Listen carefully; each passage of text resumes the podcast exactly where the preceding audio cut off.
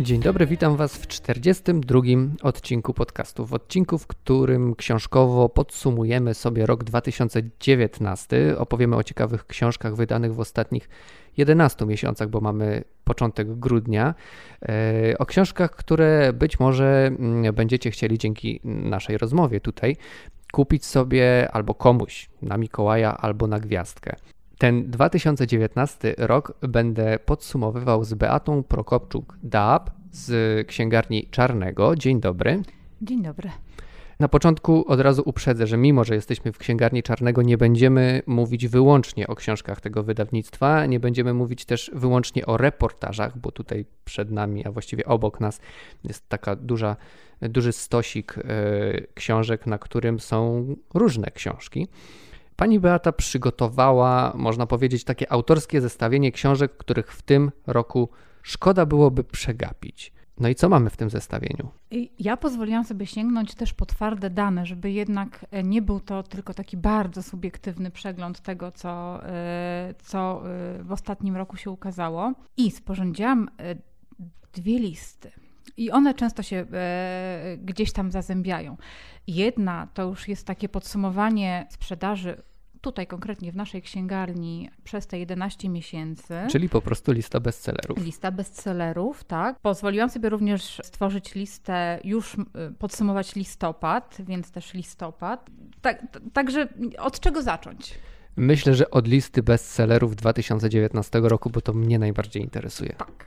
Oczywiście tutaj pan Rafał powiedział, że nie będziemy mówić tylko o naszych książkach, ale jeśli chodzi o bestsellery w księgarni czarnego, to jednak 99% e, to będą książki e, z naszego, z naszego katalogu. W tej chwili e, naszym bestsellerem jest najnowsza książka Filipa Springera, 12, Nie myśl, że uciekniesz. Na drugim miejscu jest również najnowsza książka, acz już pół roku temu wydana, Moniki Schneiderman, Pusty Las.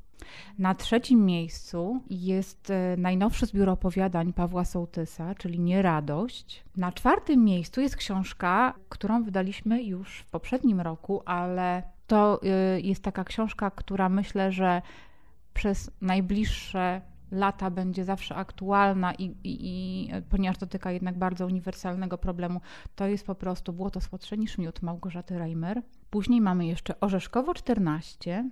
No i co, myślę, że trudno, mam tutaj setkę, nie, nie, nie sposób, nie sposób zupełnie. E, a po niemieckie jest właśnie naszym bestsellerem listopada. E, jest premierą listopada, a już jest w zestawieniu najlepiej sprzedających się książek całego roku. A, zapomniałam powiedzieć, bo musi być Y, względna równowaga. Zdecydowanym bestsellerem i, i to naprawdę jest bardzo wysoko, bo też mieści się w tej, myślę, że dwudziestce najlepiej sprzedających się u nas książek. Jest książka wydana przez wydawnictwo Charakter Japonia utracona e, Alexa Kera. Wspaniałe, wspaniałe eseje e, poświęcone kulturze, historii, życiu społecznemu Japonii. Książka niby historyczna, ale gdzieś nie tracąca jak naj, nic jakby z aktualności dla tych wszystkich, którzy gdzieś chcą sobie troszeczkę uporządkować swoją wiedzę, czy ją pogłębić dotyczącą Japonii, to naprawdę jest wspaniała lektura i też ogromna przyjemność czytania. Tak, tę książkę w jednym z odcinków podcastu polecała Karolina Bednarz, czyli autorka książki również o Japonii, Kwiaty w pudełku. Dobrze, czyli chyba możemy już przejść do książek, yy, najlepszych książek 2000, 2019 roku.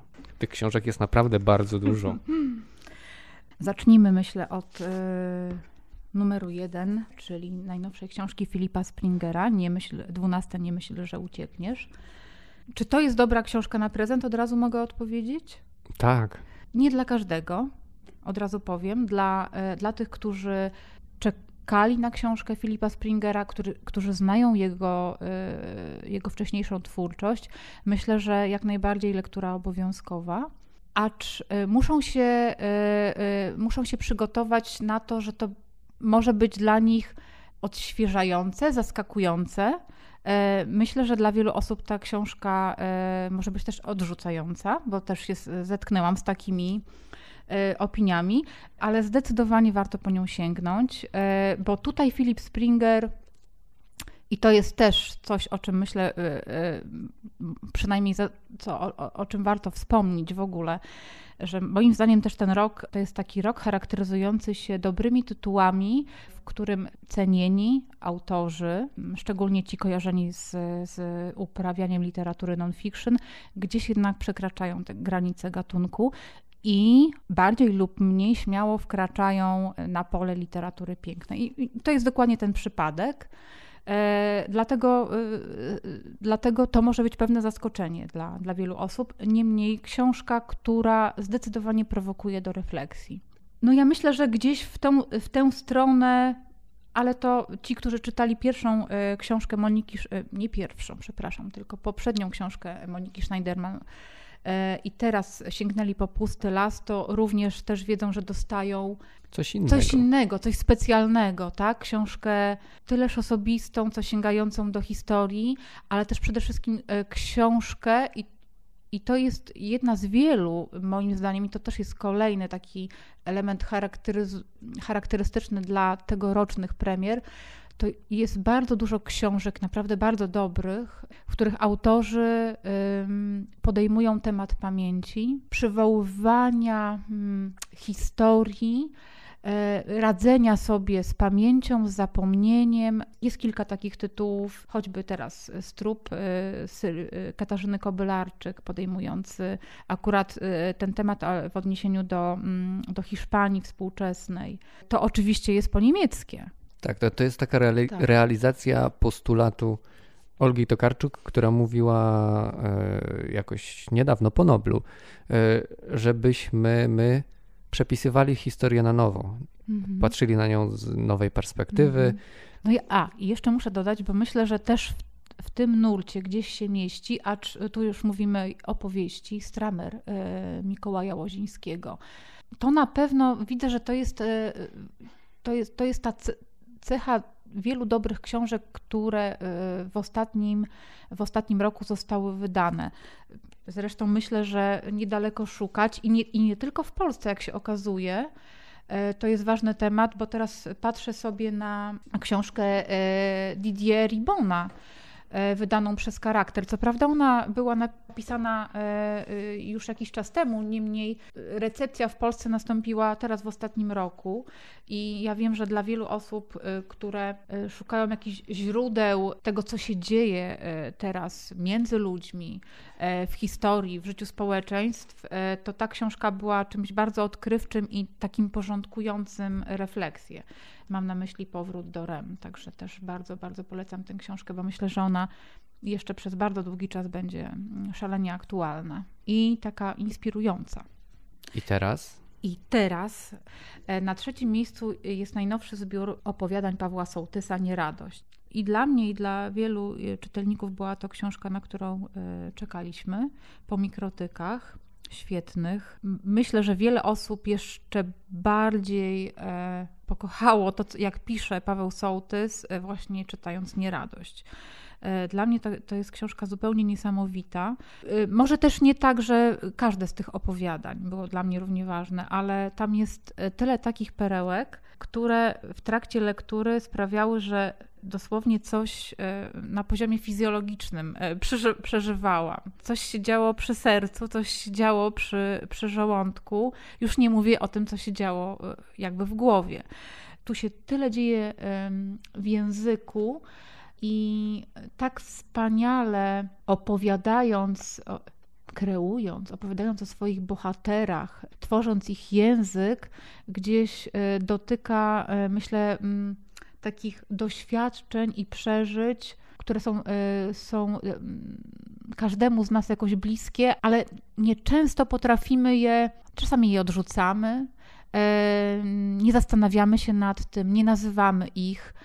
Wiemy, że coś jest na rzeczy, że jest, dotykamy czasami jakiejś tajemnicy i to wiele z tych opowiadań to, jest, to są właśnie takie momenty, kiedy naprawdę czujemy, że dotykamy czegoś znaczącego, czegoś, jakiejś takiej e, delikatnej struny w nas. Dla mnie to jest taka literatura, która udowadnia, że ile siły, ile e, mocy tkwi e, w języku i że gdzieś możemy się spotkać właśnie w literaturze, że, że bywają tacy autorzy, którzy, którzy no, piszą niby o sobie, ale tak naprawdę piszą o nas chyba wszystkich.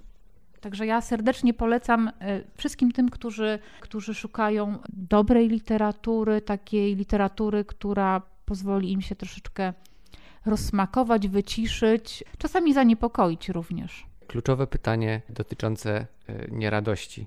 Czy to jest lepsza książka niż mikrotyki? To jest książka i podobna, i zupełnie inna. Tak bym powiedziała. E, gdzieś jest, e, już myślę, że po, po lekturze dwóch tych, tych książek można powiedzieć o pewnym rozpoznawalnym stylu. Moim zdaniem nieradość, ja bym powiedziała, że jest bardziej dojrzała. Tak, znaczy ja tak ją odbieram. I też e, myślę, że ona jest o tyle, ona jest jakoś bardziej uniwersalna w obrazowaniu, dlatego że mikrotyki były, e, ja bym powiedziała, bardzo miejskie i nawet warszawskie.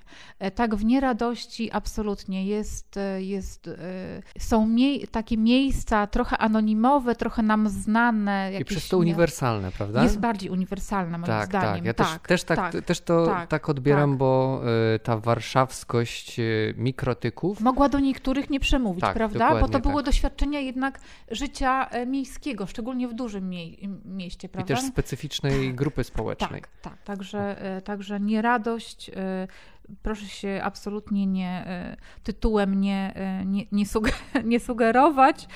Myślę, że dla wytrawnego czytelnika, dla takiego spragnionego dobrej literatury, to będzie tylko i wyłącznie radość. Dla mnie taką bardzo, bardzo ważną książką była książka Kapki Kasabowej Granica na krawędzi Europy.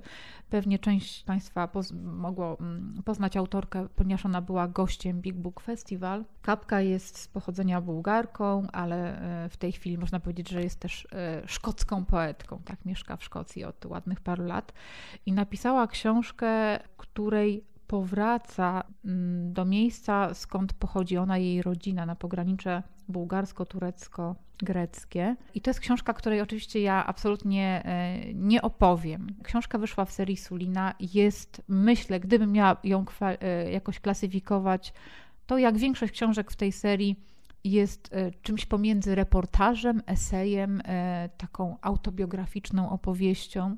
No, nawet bym powiedziała, że o dojrzewaniu może, o przekraczaniu granic. Z jednej strony mamy wspaniałą opowieść o podróży w niesamowite, magiczne miejsca, opowieść też o historii, e, która odcisnęła piętno na, na, na tych miejscach, na przyrodzie, ale też przede wszystkim na ludziach, którzy tam żyją. Jest to galeria niesamowitych e, postaci, czasami niebezpiecznych. I przede wszystkim jest to wspaniała opowieść o kobiecie, która czuje, że, e, że nadszedł ten moment, żeby zmierzyć się z historią e, swoją, własnej rodziny, żeby w jakimś sensie dokonać takiego e, pewnego takiego rytuału przejścia. Ja myślę, że pozostawię Państwa jakby z takim opisem. Książkę czyta się wspaniale, język jest niesamowity. Jest to książka, e, z której można się z jednej strony bardzo dużo dowiedzieć o historii tego regionu i od razu powiem, bo to dla niektórych może być bardzo duża e, zaleta, nie pada tam ani jedna data, a jednocześnie e, naprawdę wiemy, o czym ona mówi. I to jest wspaniała książka, myślę, w której odnajdzie się bardzo, bardzo wiele kobiet dojrzałych. Hmm, bardzo ciekawe. Z Suliny przeczytałem chyba w tym roku najwięcej książek w mojej blogowej historii, mhm. E, ale akurat tej nie. To jest książka, która się nie zestarzeje również za 10 lat. Także jest, no to jest bardzo... jest czas, jest czas. E, proszę wybrać tylko jakiś stosowny moment. E, naprawdę będzie trudno się od niej oderwać. No dobrze, kompletuję sobie listę książek właśnie, którymi sam się obdaruję w czasie świąt, więc może to będzie właśnie ta książka. Kolejna książka podsumowaniu 2019 roku to?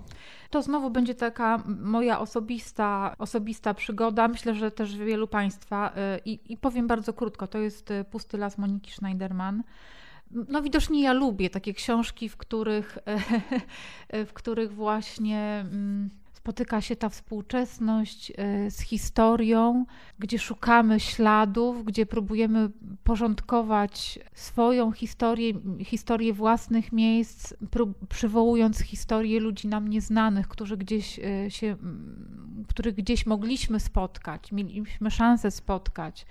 E, którzy e, przed nami e, zamieszkiwali dane miejsca. No to jest tego typu książka i, i też ją serdecznie, serdecznie polecam. Bo to jest książka o Beskidzie Niskim, tak. gdzie Monika Schneiderman mieszka od 30 już chyba lat, tak? Mm-hmm. No tak, i, i w tej książce opisuje miejsca ludzi, którzy są, którzy byli i których już nie ma. Bardzo, ważne, bardzo ważnym takim elementem spajającym tę książkę jest próba zrekonstruowania ale takiego z taką przeogromną wrażliwością i empatią e, historii pojedynczych osób, które, e, które, które zamieszkiwały e, okolice Wołowca, bo, bo tu szczególnie, szczególnie to miejsce jest e, przywoływane. Tak, ja pamiętam taki e, fragment z tej książki, w którym Monika Schneiderman pisze, e, że może to głupie, to znaczy cytuję z pamięci, więc to na pewno tak nie brzmiało, mhm. ale może to głupie, ale mnie interesuje to, gdzie na przykład y, piekarzom spadła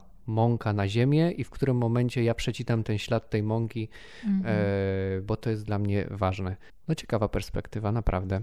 Y, mam teraz w ręku książkę Błażeja Strzelczyka Moja żona głaszcze jeże, rozmowy małżeńskie. Ma bardzo uwodzicielską, cudowną okładkę, lekko y, y, słodką, acz nie przesłodzoną. Z ptaszkami. Jest ptaszkami, pie, pięknymi ptaszkami.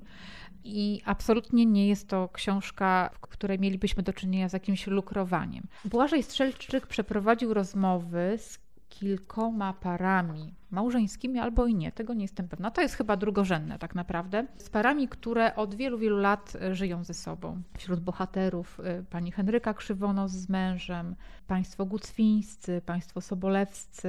I powiem e, Państwu, bo zastanawiałam się i ja sobie tę książkę wczoraj przeczytałam. Jak ktoś mnie teraz zapyta, co pani mi może polecić, żebym się trochę rozchmurzył, to zdecydowanie jest to ta książka. Tu jest taka niesamowita energia i właściwie w każdej rozmowie. A to jest książka o związkach? Nie, to jest, tak, to jest książka o miłości, o związkach. Z jednej strony jest czas, w niektórych rozmowach, właściwie w wszystkich rozmowach zawsze jest przywoływana jakaś tam historia tego związku, ale też ta codzienność, y, co dalej, jak to wygląda, czy są jakieś, jakieś zasady. Bardzo różnie, dlatego że y, tutaj y, ten rozmówca też podąża za energią, która się wytwarza w trakcie tej rozmowy. I właśnie to jest niesamowite, bo ja jeszcze, mm, ja się jeszcze nie zdążyłam się zastanowić, y, z czego wynika, że ta książka naprawdę jest y, taką książką, która sprawia, że uśmiech nie schodzi nam z twarzy, chociaż czasami bohaterowie przy, przywołują y, dramatyczne historie. Myślę, że to jest właśnie ta niesamowita jakaś umiejętność zadawania pytań i, i słuchania i podążania za tym, za tym, co bohaterowie mówią. No, książka jest prześwietna. Powiem tylko tyle. Naprawdę polecam, jeśli szukacie takiej książki dla siebie czy dla swoich najbliższych, mądrej, dowcipnej czy pouczającej, to, to zależy. Każdy wyciągnie, e, może coś e, dla siebie rzeczywiście wyciągnąć, ale nie lekkiej, nie przesłodzonej. Nie są to rozmowy e, z magazynu lifestyle'owego. Moja żona głaszcze jeże, taki tytuł, tak? Mm-hmm. No więc teraz przechodzimy już do książek powoli przechodzimy do książek nieczarnych, czyli nie wydanych przez e, wydawnictwo czarne. Trzyma Pani w ręku książkę wydawnictwa A5. No ja myślę, że wszyscy wiedzą, o jakąś książkę chodzi. To jest chyba jeden z najgłośniejszych ostatnio tytułów, czyli korespondencja Wisławy Szymborskiej e, i Stanisława Barańczaka. Inne pozytywne uczucia też wchodzą w grę. To jest e, kolejny tom zbierający korespondencję Wisławy Szymborskiej E, z ważnym dla niej człowiekiem, prawda? Czytaliśmy, e, część z Państwa zapewne zna jej korespondencję ze Zbigniewem Herbertem. E, teraz dostajemy, no myślę, że znacząco większy tom od tamtego ze Stanisławem Barańczakiem. Jeszcze nie przeczytałam całej tej książki, ale, bo to jest taka książka do rozsmakowania się, ale ona jest absolutnie wspaniała. Ja, ja może tylko zwrócę uwagę na, na, na jedną rzecz piękno języka, szczerość, uczuciowość, niesamowite, niepowtarzalne poczucie humoru i, i ironię, której nam, ale taką naprawdę najwyższych lotów. No, to jest y, książka na, naprawdę, do której myślę, że, że, że można będzie wracać. Nie, nie, nie, nie, nawet nie ma potrzeby czytania jej na raz. Myślę, że to jest taka książka, którą właśnie sobie możemy otworzyć i zerknąć, co też pod daną datą e, e, do siebie pisali. Oczywiście linearnie też fajnie czytać, bo widać, jak te relacje e, no nawet bym powiedziała takie uczuciowe, emocjonalne, jak one ewoluują, prawda, e, w związku, e, no, czy, czy z chorobą barańczaka. Koniecznie, koniecznie Państwo przynajmniej zajrzyjcie do tej książki. Jak brzmi tytuł, bo on jest bardzo ciekawy? Tak. Inne pozytywne uczucia też wchodzą w grę. I to jest korespondencja z lat 1972-2011. Tych książek jest tak dużo. Powiedzieliśmy mniej więcej o połowie, ale jeszcze drugi stos czeka na nas, o którym musimy powiedzieć. Ja sobie nie podaruję, e, jeżeli o nich nie powiemy, dlatego mm, zróbmy sobie tutaj małą przerwę. Skończmy pierwszą część tej rozmowy, a drugą część rozmowy już możecie posłuchać w drugim odcinku, do którego Was serdecznie zapraszam. To będzie druga część podsumowania najciekawszych e, książek 2019 roku. Dziękuję za uwagę w tym odcinku i zapraszam do wysłuchania drugiego.